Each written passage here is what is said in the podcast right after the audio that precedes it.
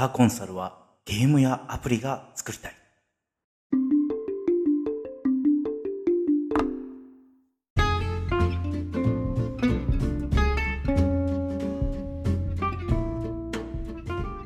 Hello New World 皆さんこんにちは。ドクターコンサルはゲームやアプリが作りたいプレゼンターのロックです。この番組はビジネスコンサルタント兼企業経営者としての経験から日々のビジネスなどでちょっとした役に立つ Tips やノウハウを配信していきます。アップデートやセア。それでは楽しんでいきましょう。はい、えー、今回で第5回目となりますが、今回は、えー、ドクターコンサルはゲームアプリが作りたいのタイトルの元になっておりますゲームの話をしていきたいなと考えています。えー、私も趣味としてゲームをするのをすごい、あのー、楽しんでおりまして、えー、歴代もう今までにいろんなゲームをやってきました。その、えー、ゲームの話っていうのを、え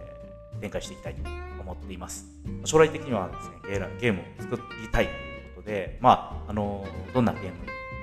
やってきたか、で、どんなゲームを構想しているのかっていう話ができたらなというふうに考えています。それでは本編に行ってみましょう。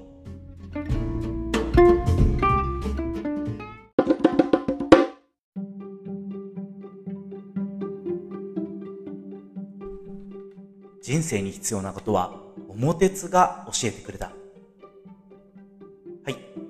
人生に必要なことはゲームが教えたくれ教えてくれたシリーズということで、えー、今回はですね、桃太郎電鉄シリーズを取り上げてみたいと思っています。あの、えー、バイ・ハドソンっていうののハドソンから出た、えー、ゲームですね。佐久間明さんという方が作り上げた言わずと知れた超名作中の名作です。えー、ウェブサイトを見に行ってみますと、ゲーム創設からなんと35周年も経っているということで、もう本当に伝統のゲームと言ってもいいかもしれませんね。えーやったことのない人のために一応説明しておきますと、えー、桃太郎電鉄シリーズというのはですね、すごろく型のゲーム、あ、ボードゲームになっています。えー、プレイヤーが何人かいまして、その人たちがですね、サイコロを振って、で、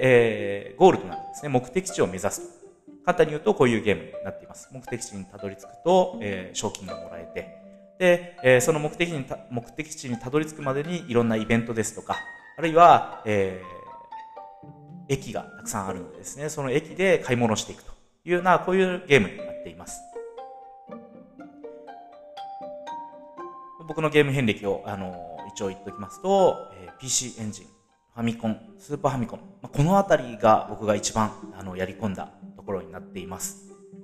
で、その後ちょっとですね、プレイステーション、ニンテンドスイッチで出たのは知ってたんですけども、まあ、あの機会がある時にはやってましたけども、まあ、そこまでですね、あの、それはやり込みは、やり込みはせずに、まあ、その後出た、あの、最近ですね、まあ、スマホゲームで桃鉄を楽しむようになったっていう感じでですね、まあ、一番やり込んでた時は、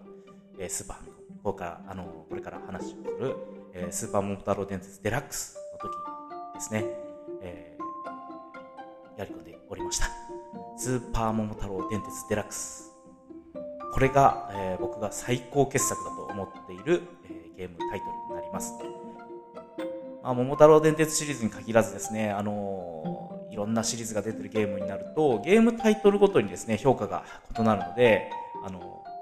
ー、桃鉄もですね、あのこのゲームタイトルが面白かったって言った時にあの人によって評価が違ったりするんですけども今日はですねあのスーパーファミコンから出たあのスーパーモン太郎電鉄デラックスを中心に話をしてみたいと思っています、えー、みんなで集まってですねスーパーファミコン囲んであの桃鉄やってたっていう人あの世代の方々にとってはですねあのすごい馴染みな話なんじゃないかなと思うんですけどもちょっと残念ながらですねあの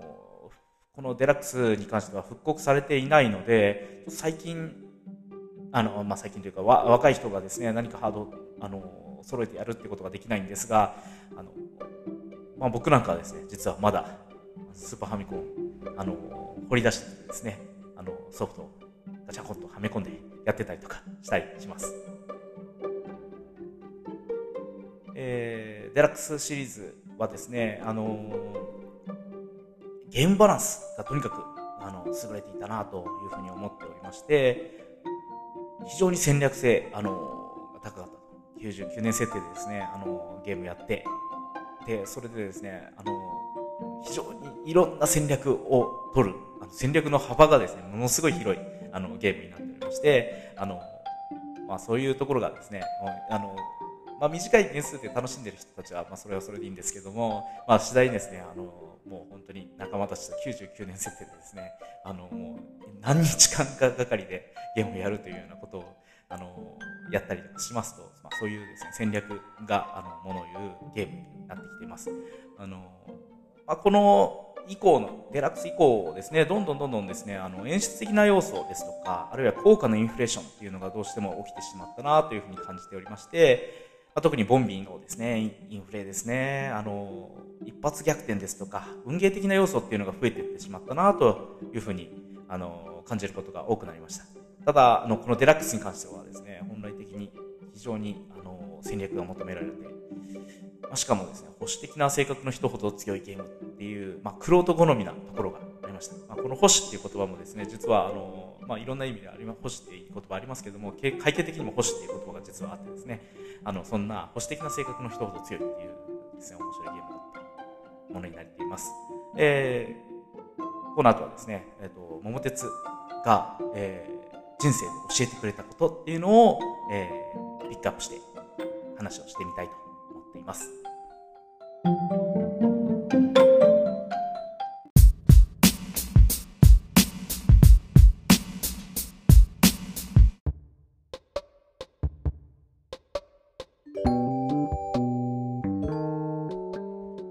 人生に必要なことは桃鉄が教えてくれたその1資産と資産は交換という概念が身につくここからは、えー、桃鉄のですね、あの、いろんな教えてくれたことっていうのを紹介していきたいなと思うんですけども、その1として資産と資産の交換という概念が身につくという話を、あの、したいと思っています。まあ、桃鉄というゲームはですね、えー、そのすごろくの中で、まあ、日本全国いろんなところに行くことができてですね、いろんな駅が、あのその日本全国のマップの中に散りばめられています。で、その駅にたどり着くと、えー、いろんなですね、物件が売ってるんですね。で、その、あの、自分の持ち、持っているお金と照らし合わせて、その物件を買っていくっていうことができるんですけども、えー、これがですね、非常に面白くて、まあ、その、まずですね、まあ、小学生的な理解で言うと、あの、いろんなですね、地域の、あの、特色、えー、名産品ですとか、そういったものを、あの、知ることができたりします。まあ、桃鉄やってる人だとですね、例えば、鳴子のこけし屋ですね、鳴子のこけし屋とか、えー、青森のりんご園ですとか、あのー、そういったですね、もう多分生表やってる人だったら誰でも反応する物件だと思うんですけども、あの、そういうですね、マニアックな、あの、物件、あの、名産品ですね。まあ、マニアックって言ったら変か。あの、その地域、その地域の、えー、特産品ですとか、あの、産業ですね、っていうのを自然と、あの、知ることができる。というメリットがあるんですけども、ここであの最初に話をしたいのは、えー、資産と資産は交換っていう話になります。まあ、例えば、えー、ナルコのこけし屋さんの話をしますと、えー、1000万円でですね、ナルコのこけし屋っていうのを桃鉄では買うことができます。桃鉄デラックスでは買うことができます。で、えー、この1000万円使ったっていう感覚ですね、あのー、があると思うんですけども、えー、桃鉄をやってるとですね、資産は資産、あ資産と資産は交換なんだっていう基本的な会計の概念が自然と身につくっていうメリットがあったりします。えー、これはですね、あの非常に初歩的な、あの勘違いなんですけども、会計的にですね、えっ、ー、と、資産と資産が交換ではないっていうこと、あの、資産と資産が、えー、交換ではないっていう、えー、勘違い、えー、ミスをしてしまうっていうことが非常に多くまあ、例えばの話、100万円で車を購入したという事例を考えてみましょう。えー、この場合、え、100万円という現金ですね。で、えー、この現金が減ってしまって車を手に入れてしまった、手に入れたということで、えー、車をですね、費用扱いで考えてしまう人が非常に多いんですね。で、ただ、実は車っていうのは資産になりますので、100万円の車と100万円の現金のは、これは実は会計的に言うと交換したということになるんですね。あの、もちろん、減価償却っていう、あの、会計上の考え方がありまして、えー、その減価償却で、あの、ちょっと、あの、その費用というようなことになっていくんですけども、あの、ちょっとそこは、あの、今回は飛ばして、えー、原則的な話をすると、資産と資産っていうのは交換という形になります。このラジオの第2回で、えー、バランスっていう話をさせてもらって、あのバランスで測りですね、測り、天秤っていう話をさせてもらいましたが、ちょっとその天秤を頭に思い浮かべてほしいんですけども、100万円の現金っていうのが左側のお皿にあって、あ、ごめんなさい、え、ー、と、100万円の現金っていうのが右側のお皿にあって、で、100万円の、えー、車っていうのが左側のお皿にある。これ、えー、天秤で釣り合う状態ですね。で、これが交換されたというふうに会計では考えていきます。まり資産と資産は交換。で、えー、バランスシートですね。バランスシートの中では、100万円の資産が100万円の資産に交換されたので、何も、えー、会計的にはですね、えーと、動いていない。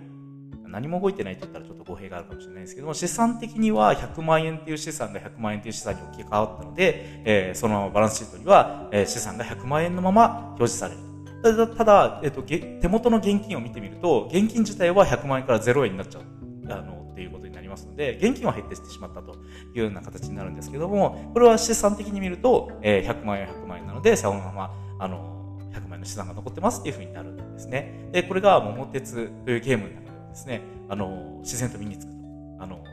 例えばお金が、えー、0円になってしまったんだけど、自分は資産は、えー、1億円持ってるよっていうようなことをですね、言うことができるんですね。で、この、えー、資産が、えー、まあ、現金も含めてですね、現金も含めて資産が一番多い人が勝ちというのが、えー、桃鉄の最終的なゴール、あの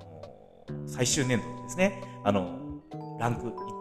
えー、ランキングを決めるときの評価軸になりますので、とにかくこの資産を増やすっていうことを、えー、小学生まあ、あのやってるプレイヤーがですね目指すっていうふうになっていきます、まあ、そういった概念が身につくっていうことっていうのはすごい大事だなと思っていましてあの桃鉄でですね会計的な、えー、の素養があの鍛えられるっていうことは非常に多いんじゃないかななんて考えていたりします。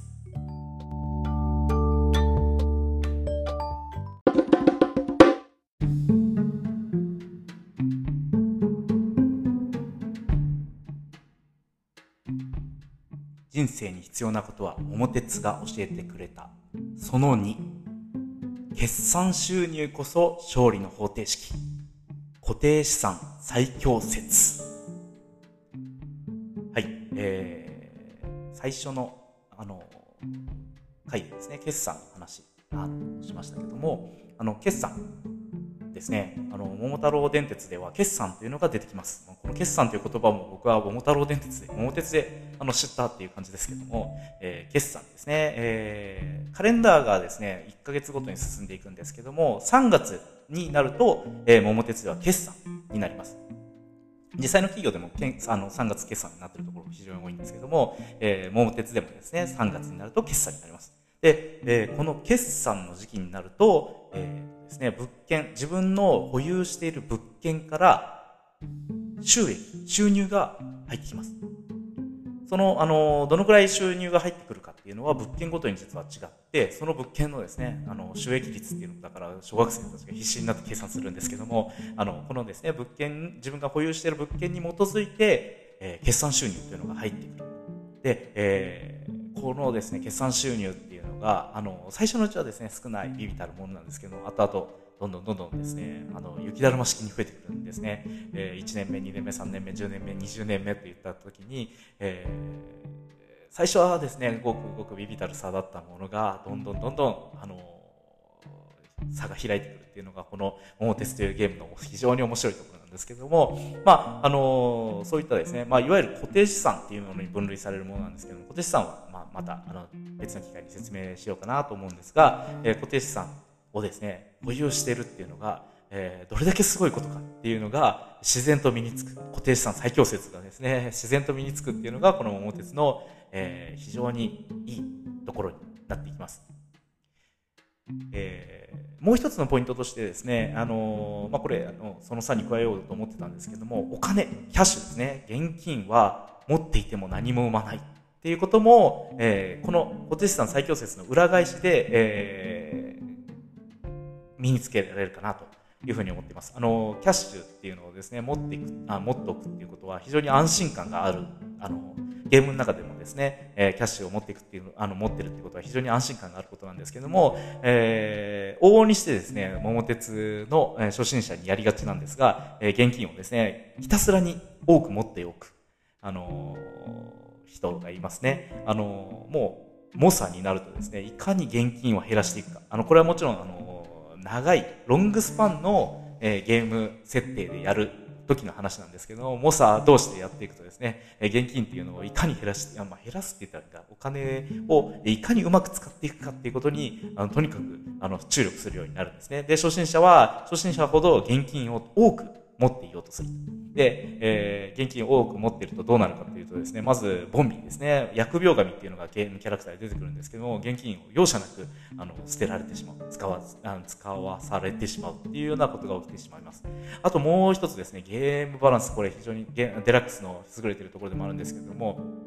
あの、スリの銀次というですね、厄介キャラクターがいるんですね。で、ゲーム年度進めていけば進むほど、あの、非常に怖い存在になっていくんですけども、え例えば、あの、10億円持っていたキャラクターがいたとしましょう。で、スリの銀次に会うとですね、一気に5億円ですとか、あの、4分の1の2億5千万円ですとか、そういったものをすられてしまうんですね。で、もうすられてしまったら、それはそれでもう完全なるマイナスになるので、一気に資産が減ってしまうことになります。で、一方で、えー、物件ですね。物件は、えー、先ほどの第その1のところで話をしましたけども、資産は資産なので、えー、仮に現金を減らしてしまったとしてもですね、あの、資産が変わ、減っているわけでは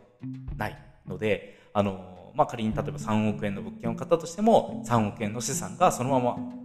現金自体は3億円減ってしまいますけども、3億円の資産っていうのは、そのまま自分の中に、あの、資産形で残っていく。で、えー、その3億円の資産が仮にえー10%の利回りだったとしましょう。えー、そうすると3月、毎年3月に来るたびに3000万円。10%ですから3億円の3 10%で、えー、3000万円っていうのが自分の中に入ってくる。ということになりますね。で、ですので、えー、どの、え、日本全国いろんな資産があるんですけども、えー、それをですね、小学生たちがもう必死になって舐め回してですね、どの資産を購入すれば、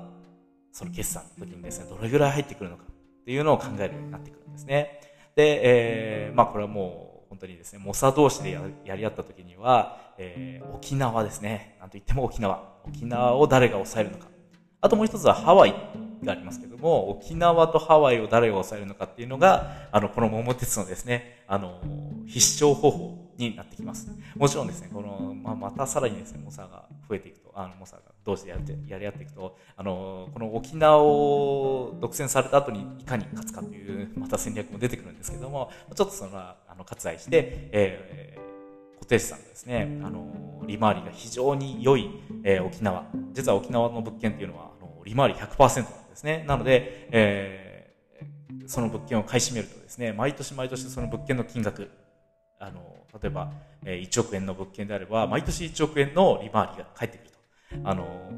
凄まじい、あの、収益率になるんですけども、あの、そういった、あの、固定資産ですね。利回りを気にするようになるっていうふうになってきます。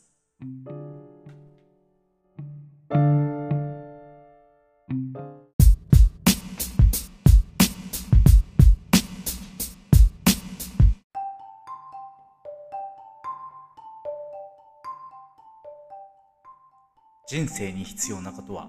桃鉄が教えてくれた。その3。ROI の観念を徹底的に叩き込まされる。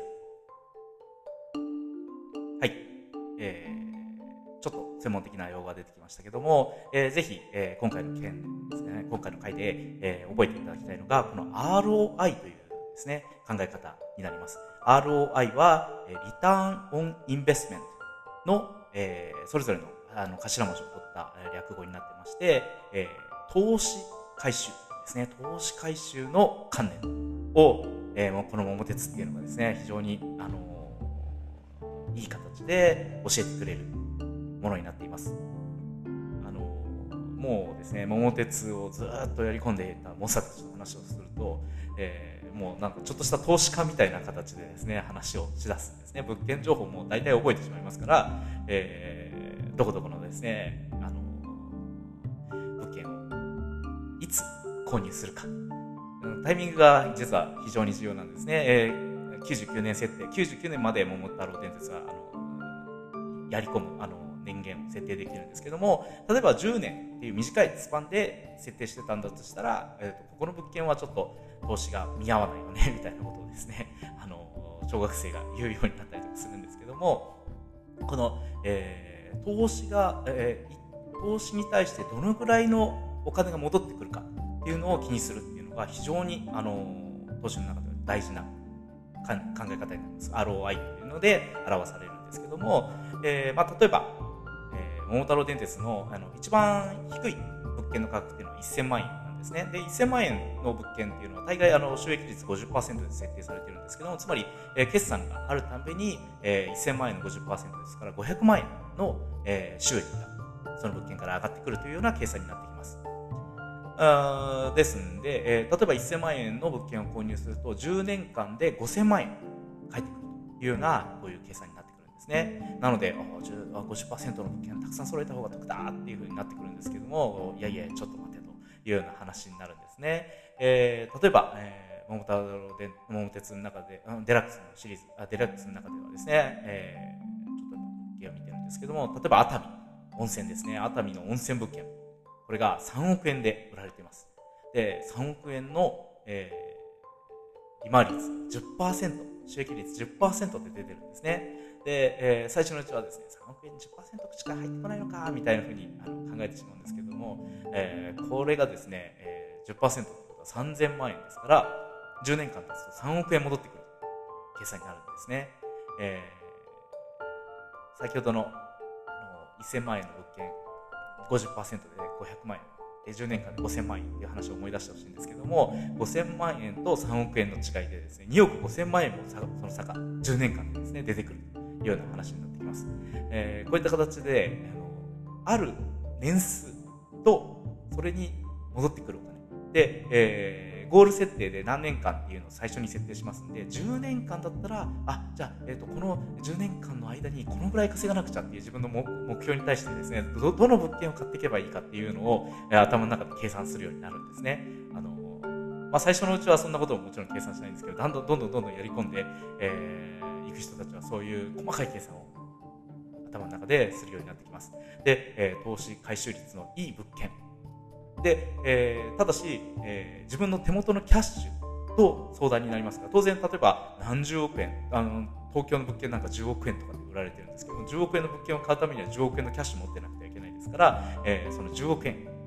あの最初に手元資金を用意しなきゃいけないんですね。えー、でも例えば東京の物件ですと、利回率が20%。10億円の利回り率20%ですと2億円入ってくるんですね。で、つまり2、えー、10年間で、えー、2億円ですから2億かける10年間で20億円入ってくる人だからその物件1個持ってるだけで、えー、10年後にはですね20億円の資産を手に入れることができるようになるわけですからあのゲーム的に非常に強いというようなことになってくるんですねなのであのこの ROI いう考え方がですねあのゲームを長くやればやり込むほど徹底的に叩き込まされるっていうのが桃鉄のすごいところになってきます。こんなことをですね、あの、小学生のうちから徹底的に叩き込まされると、あの、多分ですね、将来、あの、例えば自分の家を買ったりだとか、あるいはなんか、資産運用しようって言った時にもですね、あ、そうだ、桃鉄の時にはああいうことがあったなっていうのが頭に思い浮かんできてですね、あの、少なくともですね、あの、投資利回り、これはあんまり良くないなとかっていうあの直感力が働くようになるんではないかなというふうに考えています。あのまあ、もちろん直接的な言葉でこの ROI っていうのが出てくるわけではないんですけども、あの、その、あの、考え方をですね、あの、若いうちに徹底的に叩き込まされるっていうのは非常に有用かなと、有用かなと思ってまして、あの、これを、桃鉄のですね、あの、教えてくれることっていうのに入れていました。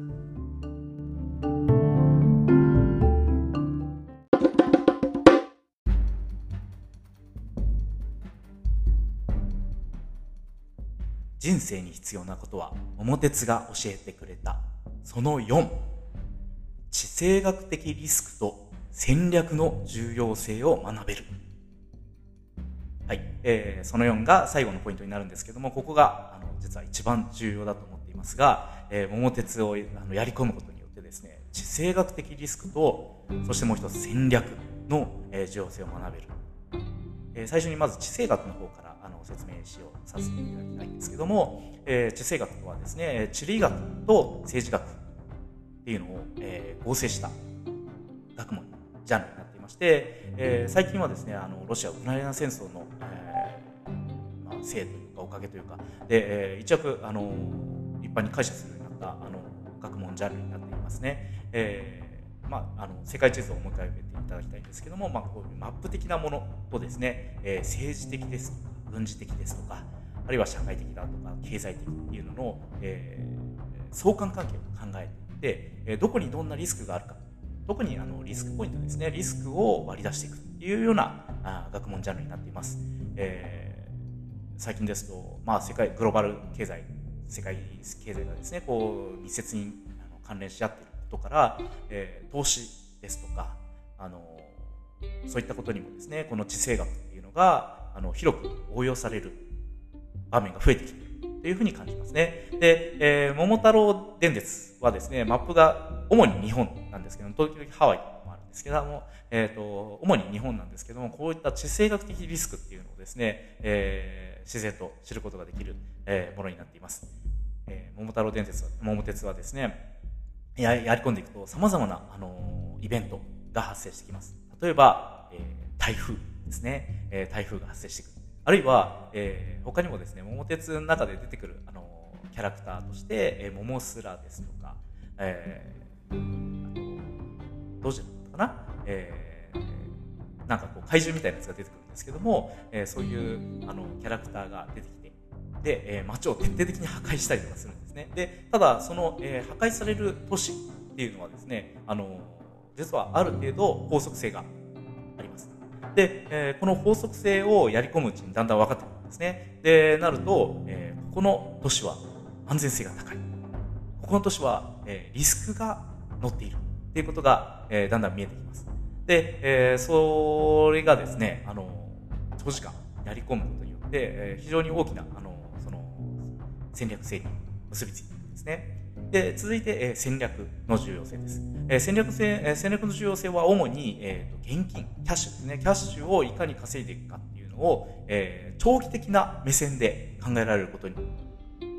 えー、考えられる考えられることができるという点に尽きると思っています。え、この長期的な目線っていうのが非常に大事でですね、えー、桃鉄の中では、えー、現金をですね、すごろくのマス目の中の青マスに止まると、青いマスと黄色いマスと赤いマスがあるんですけども、その青いマスに止まると現金が、えー、もらえる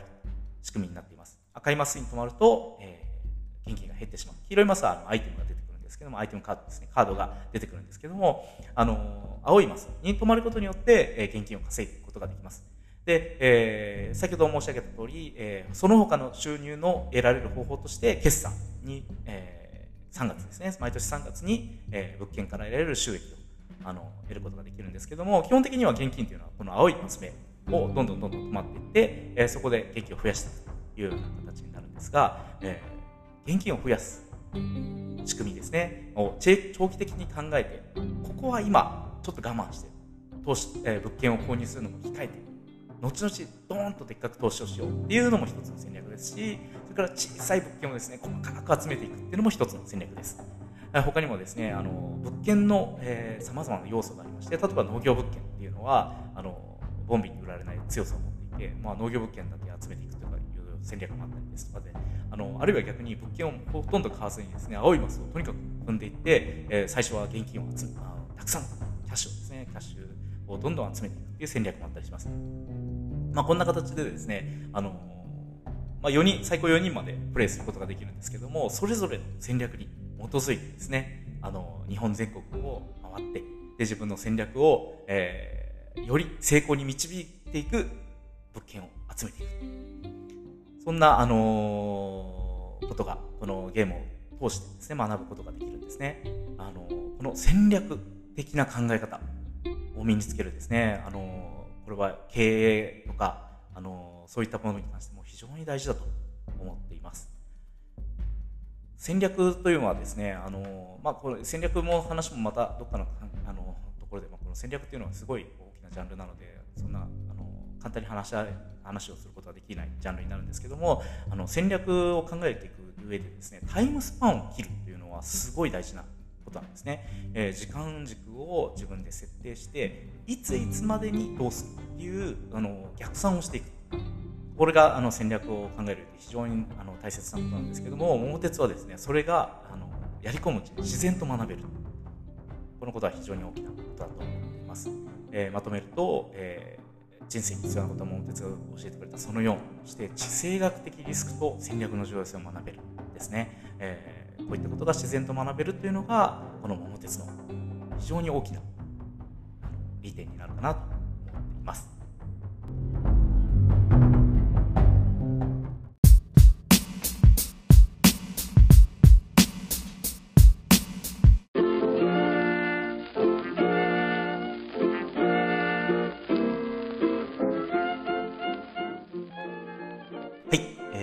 までで人生に必要なことは桃鉄が教えてくれた、えー、ポイント4点にしようとですね、あの、話をしてみました。えー、っと、まあ、あの、ゲームですね。ゲーム、僕もいろんなゲームやってきましたけども、あの、まあ、ゲームは沼ですね。ぶっちゃけ沼です。えー、時間を、えー、どんどん吸い取られていく。なので、あの、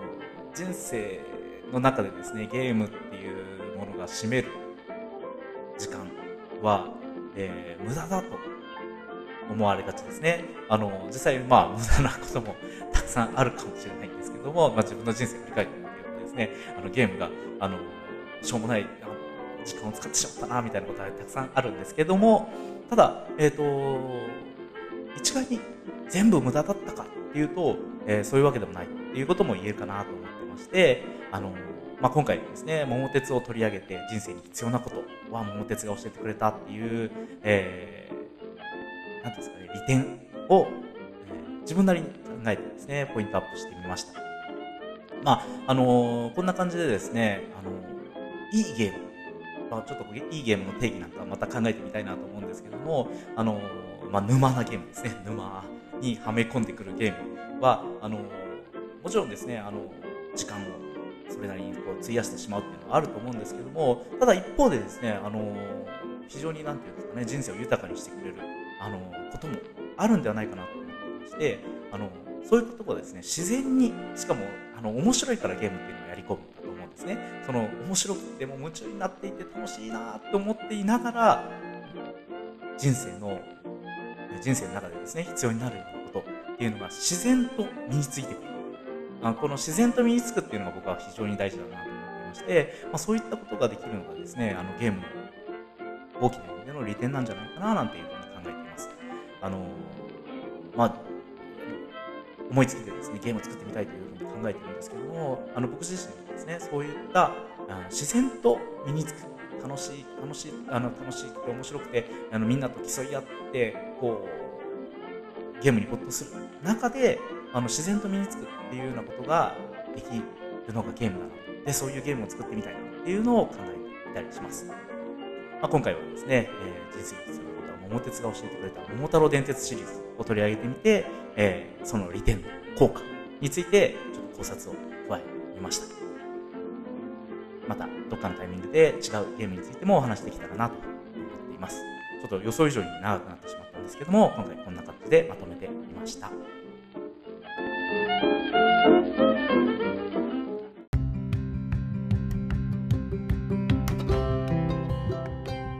さて本日の番組内容はいかがだったでしょうか？ちょっとでも皆さんのビジネスに役立ったり、ほっと思える発見があったのなら幸いです。